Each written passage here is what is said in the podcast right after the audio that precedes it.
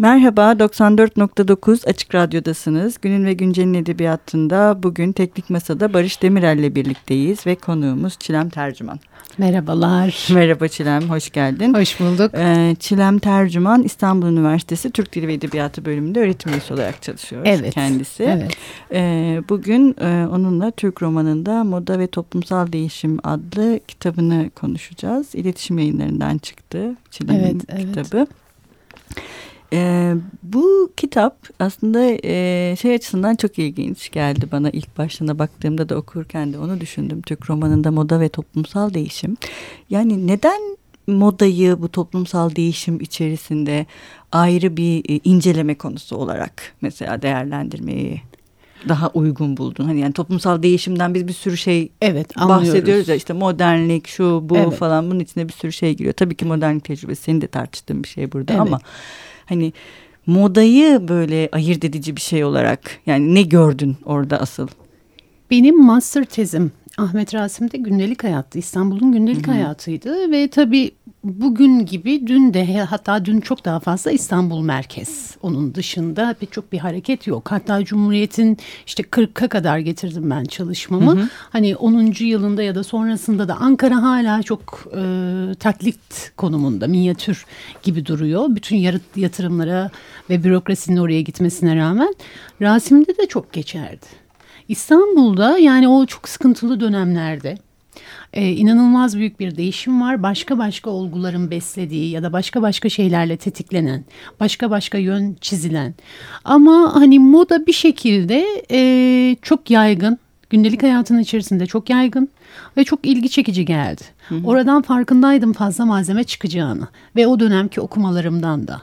Ve işin içine girince e, yorulmakla beraber seçtiğim için de çok memnun oldum. Çünkü herhalde bu kadar renkli, bu kadar katmanlı başka bir olgu olamazdı. Ya da evet. ben çalıştığım için bir seviyorum Bir de değişimi onu. çok net gösteren evet, bir şey değil mi? Evet. Moda somut halde gösteren bir şey. Kesinlikle öyle. Bir de kendi hani günümüz yaşantısı içerisinde de belki hani kendi düşündüğüm şeyler. Hepimiz değişiyoruz. Sürekli değişiyoruz.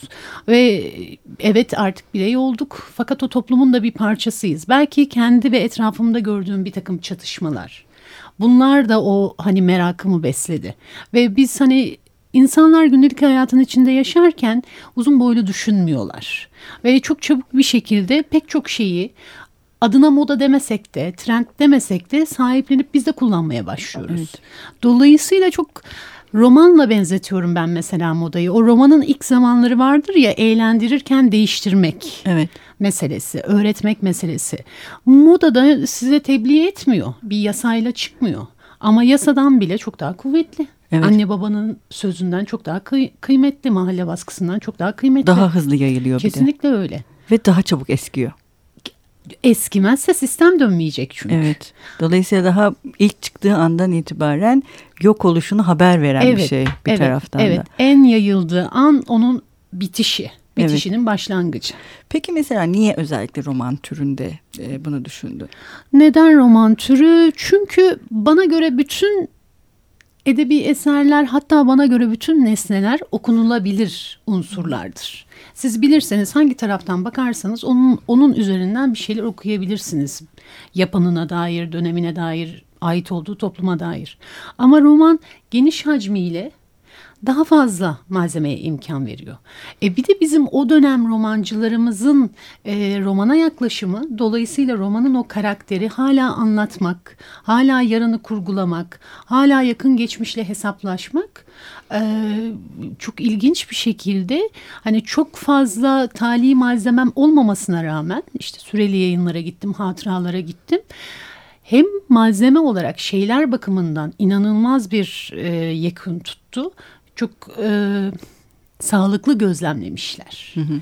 Ve kendi meselelerinin içinde de çok fazla taşımışlar. Ama daha ilginci moda üzerine de düşünmüşler.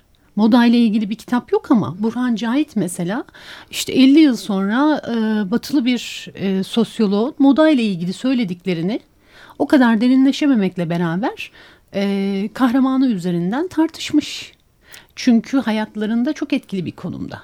Bir de şey e, büyük kentlerde tabii, e, tabii. bu. Büyük kentlerde tabii. doğrudan modernlik tecrübesiyle tabii. iç içe olan kahramanlar. Bir de senin de biraz önce söylediğin gibi modern yani roman sadece bir kurmacı olarak ortaya çıkmıyor aslında. Mevcut kitleye de hitap etmek zorunda ve Öyle. bir şeyleri de aslında göstermek zorunda Öyle. ve işaret etmek zorunda. Bunun Öyle. için de moda ee, peki mesela moda her zaman olumlu bir şey mi bu dönemde? Yani 1923 ve 1940 ya da olumlu ve olumsuzluğundan bahsetmek mümkün mü? Mümkün. Ee, modanın e, olumsuz tarafları hatta daha fazla konuşuluyor. Çünkü birkaç yazar sadece işte Burhan Cahit mesela modanın olumlu olabileceğini fakat insanların elinde. Hani idealde olumlu fakat insanların eline geldiğinde zarar veren bir hale dönüştüğünü söylüyor. Hatta bütün kahramanlarına, bütün şahıslarına, kadınından erkeğine yaklaşık olarak aynı mesafede durup onlarla eğlenen Hüseyin Rahmi'nin bile arada girip hani yani boyanmanın, kıyafetin belli bir ölçüye kadar ya da bir yerlere gitmenin, bir şeyleri okumanın belli bir ölçüye kadar olabileceğini ama bunun abartılmasının ya da bunun işte sınıflar arasında e, bir aşağıdan yukarıdan aşağıya doğru bir sallanan parmak ya da aşağıdan yukarıya doğru tek kurtuluş. Oraya ait olmanın tek yolu gibi görülmesine şiddetle karşılar. İsraf yönü var. Evet. E, belli şeylerin belki bugün içinde geçerli aslında bunlar. Yani bir müziği dinlemek ya da dans etmekten çıkıp bir de o dönem çok kuralcılar. Her şeyi tam anlamıyla layıkıyla yapmaya çalışıyorlar. Ee, bir hayat meselesi haline gelmesi. E, o dönemin şartlarında inanılmaz bir yıkım var üst üste girilen savaşlarda. Dolayısıyla lüks yaşam hiçbir şekilde onaylanmıyor. Hatta öyle bir manzaraya tahammül edilemiyor. Hı hı. Bu anlamda olumsuz taraflarından, hızla dönmesinden çok bahsediliyor. Hatta bence bu bugünün daha ciddi bir problemi bireyin kendi içinde verdiği zararlarını da dokunuşlar var.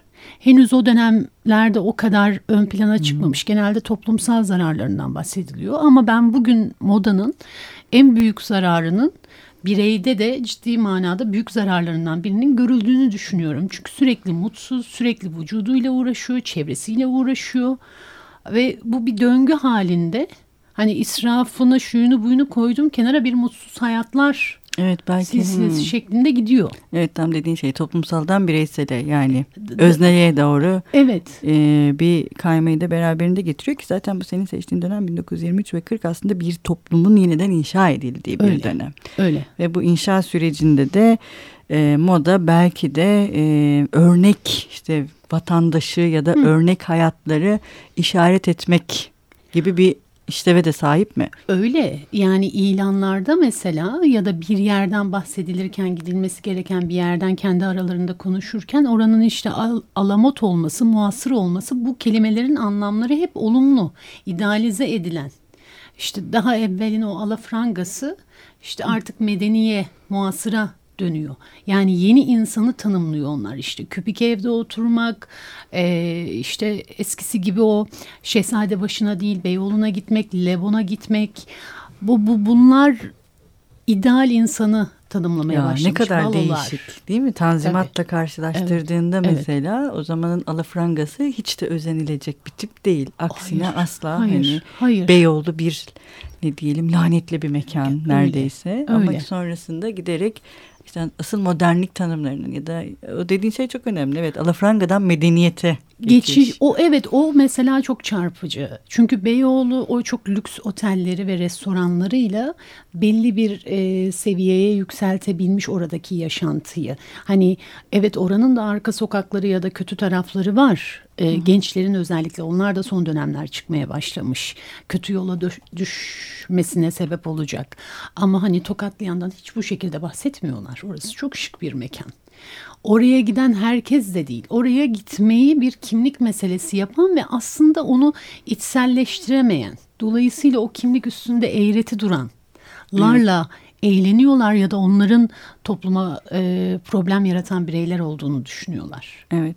Ee, şimdi bugün bu kadar çok modadan konuşuyoruz. Biz Çilem'le e, programdan önce ne çalsak acaba dediğimde evet. sen bana ne demiştin? Lüküs hayat demiştim ben. Çünkü tamam. o dönemin o mekanlarını, eğlencesini ben hatta bir bölümümün de başında kullandım. Belli mısralarını onu söylemiştim. Evet o halde lüküs hayat çalalım.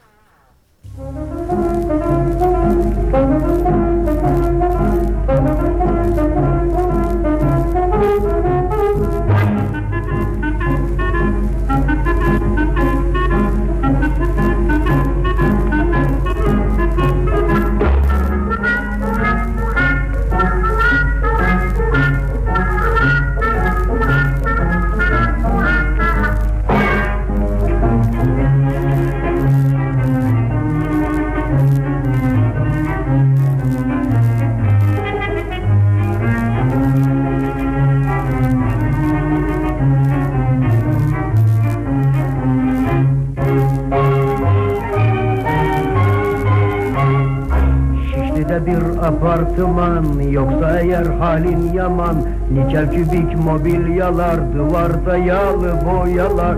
İki tane otomobil Biri açık biri değil. Ahçı uşak hizmetçiler Dolu mutfak dolu kiler. Hanım gidersen gidersin Gündüzler hiç çaydan çaya. Gece olur davetlisin Ya dineye ya baloya. Hey lüküs hayat, lüküs hayat Bak keyfine yan gel de yan Ne ömür şey, oh ne rahat. Yoktur eşin lüküs hayat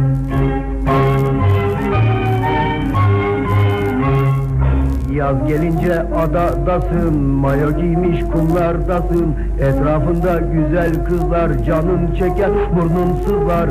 Hanım motorla dolaşır Hanım serbest kim karışır? Takarsın şeyleri bazı Dünya böyle sen ol razı Sen de kendi hesabına Toplu akşam etrafına Sarıları esmerleri Kır şampanya kadehleri Hey lüküs hayat, lüküs hayat Bak keyfine yan gel de yan Ne ömür şey, oh ne rahat Yoktur eşin lüküs hayat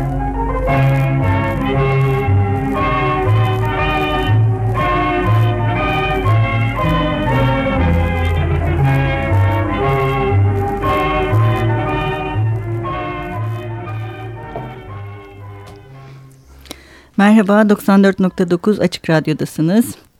Günün ve Güncel Edebiyatı'nda bugün Teknik Masa'da Barış Demirel ile birlikteyiz ve konuğumuz Çilem Tercüman'la Türk romanında moda ve toplumsal değişimi konuşuyoruz. Cumhuriyet'in ilk dönemini 1923 ve 1940'lı yılları. Ee, şimdi en son bu medeniyete geçiş ve Beyoğlu'nun evet. Cumhuriyet'le birlikte e, daha işte eski lanetli yerindense daha artık kibarlık. Evet, evet, evet kibarlık. Kibarlık e, mekanı Hı. haline alması aslında biraz sınıfsallaşıyordu. Yani Öyle. değil mi? Anlatım Öyle. daha böyle sınıfsal araçların da kullanıldığı evet. ve modada sanırım o sınıfsallığı ve kimliği, Kesinlikle aidiyet öyle. yani senin Ki, nereye evet, ait? Yani evet. bir yerde kümeleniyorsak evet, evet. Yani onu en evet. çok Göster, işaret eden şeylerden gösteriyor. biri. Evet çünkü yani gittiğiniz yer hani tanıştıklarınız ve birlikte yaşadıklarınız halka halka düşünürsek dışarıya doğru kendi çevremize kendimizi ifade edebiliriz. Ama sokakta gezerken kılık kıyafetiniz, duruşunuz, kalkışınız işte bir kişiyle karşı karşıya geldiğinde konuşmanız, o konuşmaya kattığınız yabancı dillerdeki kelimeler, hitaplarınız, e, gittiğiniz mekanlar Şimdi e, Abdullah Efendi'ye gitmek başka bir şey. Tokatlı'nın lokalinde oturmak başka bir şey. Dolayısıyla o kendi çevrenize ve dışarıdan sizi gören gözlere de bununla bir e, ifade ediyorsunuz. Zengin olduğunuzu, o devrin ideal ya da alamot zevklerinden anladığınızı. Hani zengin olmak da yetmiyor. Bunu bu şekilde yaşayabilmek de lazım. Evler de öyle. Evler öyle, mekanlar değil. öyle. Kesinlikle öyle. Yani konuşmalarınız, selamlamalarınız, evler, evlerin dekorasyonu. Çünkü evlerde toplantılar çok sık yapılıyor o cemiyet hayatı içerisinde. E, bir apartmana geçmek meselesi var. E, o hani ahşap evler ya da müstakil evlerin terk edilip apartmana gidilmesi meselesi var. E, belli semtler aslında hani bakarsanız bugünün de belki bugün trend deniyor. O gün medeni semtler olarak değerlendiriliyor. E, oradaki e, alamot evler, onların içindeki dekorasyonları, işte kübikse kübik ya da belli bir dönem gelen mesela o çok ilginçtir bence. Antika merak. Ve o aslında baktığınızda o bilinç altında e, ait olunmayan bir, sahip olunmayan daha doğrusu geçmişe sahip olmak. O antikaları toplayabilmek. Hem ya zenginsinizdir ya ailenizden kalıyordur. Evet. Bir anda bir antika merakı, bir şark odası gibi bir merak geliyor mesela onlara. Şark odasına Şark döndü. odası, yani evet, hem yani. modernleşiyorlar hem Evet, şark evet. odaları yapıyorlar. Çünkü o şark odası dediğim gibi hem onu alabilecek ya onu alabilecek kuvvettesiniz mezatlardan ya da sizin ailenizde var birileri. Her iki şekilde de asil olmak ya, da, zengin, olmak. Yani Evet, varlıklı evet, olmaya. evet. Yani her iki maddi ve manevi varlıklı olmanın ikisine de işaret eden Evet. e, ve Unsurlar. unsurlar Var. olarak ortaya çıkıyor. Döşemeler. Bir de mesela şey de düşünüyorum. e, bu senin de seçtiğin romanlar hep böyle bizim e, ne diyelim tırnak içinde birinci sınıf yazarlarımız ve edebiyatları değil diğer bütün Evet. yani e, edebiyatları da kapsayıcı bir e, Öyle. şekilde kullanmışsın. Öyle. Mesela şey var mı farklılık görebildin mi ya da o mesela Burhan Cahit'ten mesela bahsettik. Burhan Cahit evet önemli bir yazar ama hani Peyami Safa kadar önemsemeyiz. Evet, Evet. önemli evet. Evet, önemseme, önemsenmeyeceği anlamına gelmez. O ayrı bir Evet. şey. Hani onu Ama demek hani istemiyorum. kitabi olarak öyle yaparız. Evet, hayır. yani Değildir sonuçta ama yani mesela bu e, bana mesela çünkü ben de polisiyeyle çok uğraştım Hı hı. ve o da tırnak içinde popüler ürünler olarak Hı hı. görünür ya. Yani bu tarz kitaplar o kadar ilginç malzemeler sunuyor Kesinlikle ki öyle. yani böyle çok e, acayip bir dünya var orada Öyle. ve e, bu tarz mesela seni de o mu yönlendirdi mesela bu tarz eserlere de bakmak ya da hani bütün bir dönemi kuşatırken ya da oradan daha çok malzeme çıktı mı mesela? Oradan daha çok malzeme çıktı. Çünkü e, hani diyorum ya biz hayatı büyük büyük fikirlerle yaşamıyoruz. Sokağa indiğimizde o kitapların başında okuduklarımızla yaşamıyoruz. Gündelik hayatımızı bunlar belirlemiyor. Nitekim Peyami'nin de e, yazdıklarıyla yaşantısı arasında ne kadar benzerlik ya da paralellik vardı bu sorgulanma ihtiyacı. Artı yıllar içerisinde bize süzülüp gelen Peyami gerçek yani Peyami bir örnek. Ne kadar hani kendini ifade ediyor. O gazete yazılarında çok başka bir adamla karşılaşabiliyoruz mesela hani özel yaş- yaşantısından hariç. Ve evet dediğin gibi niyeyse böyle bir şey var. Yani tırnak içinde bir has edebiyatımız var bizim. 3-5 isim onların Evet, eserleri Daraltıyor aslında yani. Çok daraltıcı bir şey. değil. Cıvıl cıvıllar. Hatta yine e, hep aynı kişiye döneceğiz ama mesela Peyami'nin e, Cumba'dan Rumbayası bence diğer Fatih Harbiye'den koy- daha iyi bir kitap. Kesinlikle öyle ve Kesinlikle. nasıl eğlenceli, Evet, ne kadar çok- malzeme var. bir Yani kitap, kesinlikle. okur için eğlenceli. Evet. Ayrıca da Roman e, olarak, yapı olarak da daha yapı iyi bir olarak kitap. sağlam. Evet, çok iyi bir kitap. O hani o devir için belki alışıldık ama bugünün iyi yani ortalama ve üstü bir okuru için o araya girilen fikirlerin orada eğreti durduğu görülüyor yani o kurguyu gerçek kendi içindeki gerçekliği bozuyor. Ama Cumba'dan Rumba'ya akıyor. Evet. Bir film gibi gözümün önünde Evet, canlanıyor. Fatih o kadar didaktik canlı. didaktik anlatıyor bize. Öyle olmayın, böyle olun, şöyle olmayın. O Evet. da- yani ona Peyami adını koydu diye, öbürüne Server Bedi diye ki ben bir röportajını okudum. En çok kendi bile farkında değil ne kadar yazdığının. Ben diyor Cemile'yi çok severim diyor. E tabii Ee, sevilmez mi? yani Cemile gerçekten ama ve çok da güzel canlandırmış onu dili şuyu buyu çok güzel malzeme verdi bana ve aslında hani büyük büyük işler yapmak istiyorsanız onları da büyük fikirlerle okuyabilirsiniz Cemile'nin kara gümrüklü olması onun bu şekilde okunmayacağı anlamına gelmiyor Tabii gelmiyor. Bir de moda zaten e, aslında modanın hangi coğrafyalara ve mekanlara nasıl sızabildiği ve nereye kadar ulaşabildiği de aslında döneme dair birçok şey söylüyor ve o anlamda aslında edebiyat belki de tarihin hiç sunamayacağı bir malzeme veriyor bize. Ya ben bu çalışmayı yaptıktan sonra şey dedim zaten yani böyle bir e, bir de bizim hani edebi ürünlerin haricinde de nesir nesir geleneğimiz zaten zayıf. Gerçekten hani edebiyat tarihçi dinleyicilerimiz varsa mazur görsünler ama o kadar yani ben Rasim çalıştıktan sonra da onu hissediyorum zaten. Öylesine renkli. Tabii ki sorgulanma ihtiyacı var. Ama baktığınızda tarih kitaplarında sorgulamaya ihtiyaç Tabii. var. Şimdi bu 50 sene evvelki gibi düşünmüyoruz değil mi? Yani Evet. bir kurumun evet kuruluş tarihine inanıyoruz orada yazıldığı gibi ama arkasındaki bir takım hadiseleri her zaman sorgulama durumundayız. Fakat gündelik hayatla ilgili bu kadar cıvıl detay. cıvıl Bir malzeme de çok detay yani. neler anlatmışlar. Evet o kadar detayı mesela bence de yani herhangi bir arşiv belgesinde mesela bulmak ne kadar mümkün. Onun zaten görevi o da değil. O Evet. dönemin tarihçilik anlayışında ya da hani tarihçi işte kurumu yazar ne bileyim bu semt şu vakit yandı der. Mimarisi şu vakit değişti der. Ama ona yüklenen anlamlar onun için çarpan yürekler ya da onların içindeki ya ben Ahmet Rasim'in kitaplarında e, çamaşır yıkamanın usullerini okumuştum. Ya Ya, da mesela- burada giyinip kuşanmanın böyle veya onlara hissettirileni bu hangi tarih kitaplarında E olabilir? tabii ya da hangi kaşıkla ne yenilir? Değil mi? Evet. Bunları anlatıyorlar. Yani Tatlılar, Yakup tatlı Kadri mesela şunlar yani. bunlar Heh, hepsi farklı farklı. şu tarihte şu ayakkabı, şurada şu ayakkabı, şu ruganlar, bağcıklılar, bağcıksızlar. Yani hmm, hangi tarihi eserde bu olabilir? Bugünün insanları o anlamda şanslı. Onlar geriye dönüp baktıklarında kayıtlı, işte görsel, yazılı pek çok malzeme var. E Zaten sadece nesneyle kurulan e, bağlantının bile e, bir dönemdeki zihniyete dair de birçok ipucu yani Hı hı. moda aslında tek başına hani e, geçici bir şey değil. Evet, Belirli bir zihniyetin de aslında bize e, yani nasıl yerleştiğini Gösteriyor. ya da nerede bu zihniyetin iyi işlediğini, nerede işlemediğini, nerede yani o mekanizmanın işler hale getirildiğini ya da neyin moda olarak yerleştirilmeye hı. Mesela şapkayla ilgili özel Evet, bir bölümün evet, var. Evet, senin. evet, Hani çok o- geniş bir malzeme, çok Evet. tam dönemi. Şimdi biz biliyoruz ki bugün evet o şapkanın tek başına böyle bir kafaya takmak gibi bir şeyi yok yani. Hayır olur mu hani çiçeği mi estetik o bir güneşten korunma ya da bir işte iki süs koyayım böyle bir nesne değil. Hemen hemen hiçbir şey böyle değil. Hemen yani her birinin konuşmanın başında da dediğim gibi yani bileni ya da bakmak isteyeni o kendi altyapısıyla paralel olarak malzemesinden çıkıp teknoloji o dönemin teknolojisine ya da o bağlam içerisinde o dönemin zihniyetine evet Ve beğenisine. Heh, En, Hepsi- en heh. çok da beğeni. ki beğeniyi de zaten o işte moda maharetli elleriyle bir sene evvel hiç beğenmeyeceğiniz bir evde sizi oturtabiliyor. Hani belki kendi halinize kalsanız dinlemeyeceğiniz müzikleri çok sevdirebiliyor. Onun öyle bir mahareti var. Evet. Ee, o yüzden herhalde yasaların hep üstünde. Yani bu imparatorluk yıllarında da mesela kılık kıyafetle ilgili ya da yaşam tarzıyla ilgili bir takım yasaklar çıkıyor.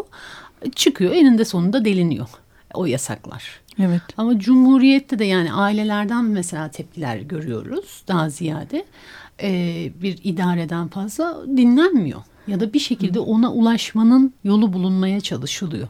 Bu adab muaşeret kitapları mesela. Var. O dönem çok Hmm. yaygın. O işte hani her şeyi layıkıyla yapmak. Ne bileyim hani bugün de meraklısı vardır ama ortalama biri için bir e, şey değilseniz uzmanı değilseniz dans etmek salınmaktır ya da ne bileyim hani bir yere giderken bilirsiniz gece ne giyilir şuraya şu olur ama onlar öyle değiller onların kitapları var dersleri var ders alıyorlar dans için oturma kalkma için azıcık bir oyun bilmeleri lazım orada ilişki kurmak için benim, sizin benim hiç aklımıza gelmez bir Evet. cemiyetin parçası olabilmek için kağıt oyunu bilmek Evet. ama onlarda var bunlar ve kitapların kitapları da çok da basıyor.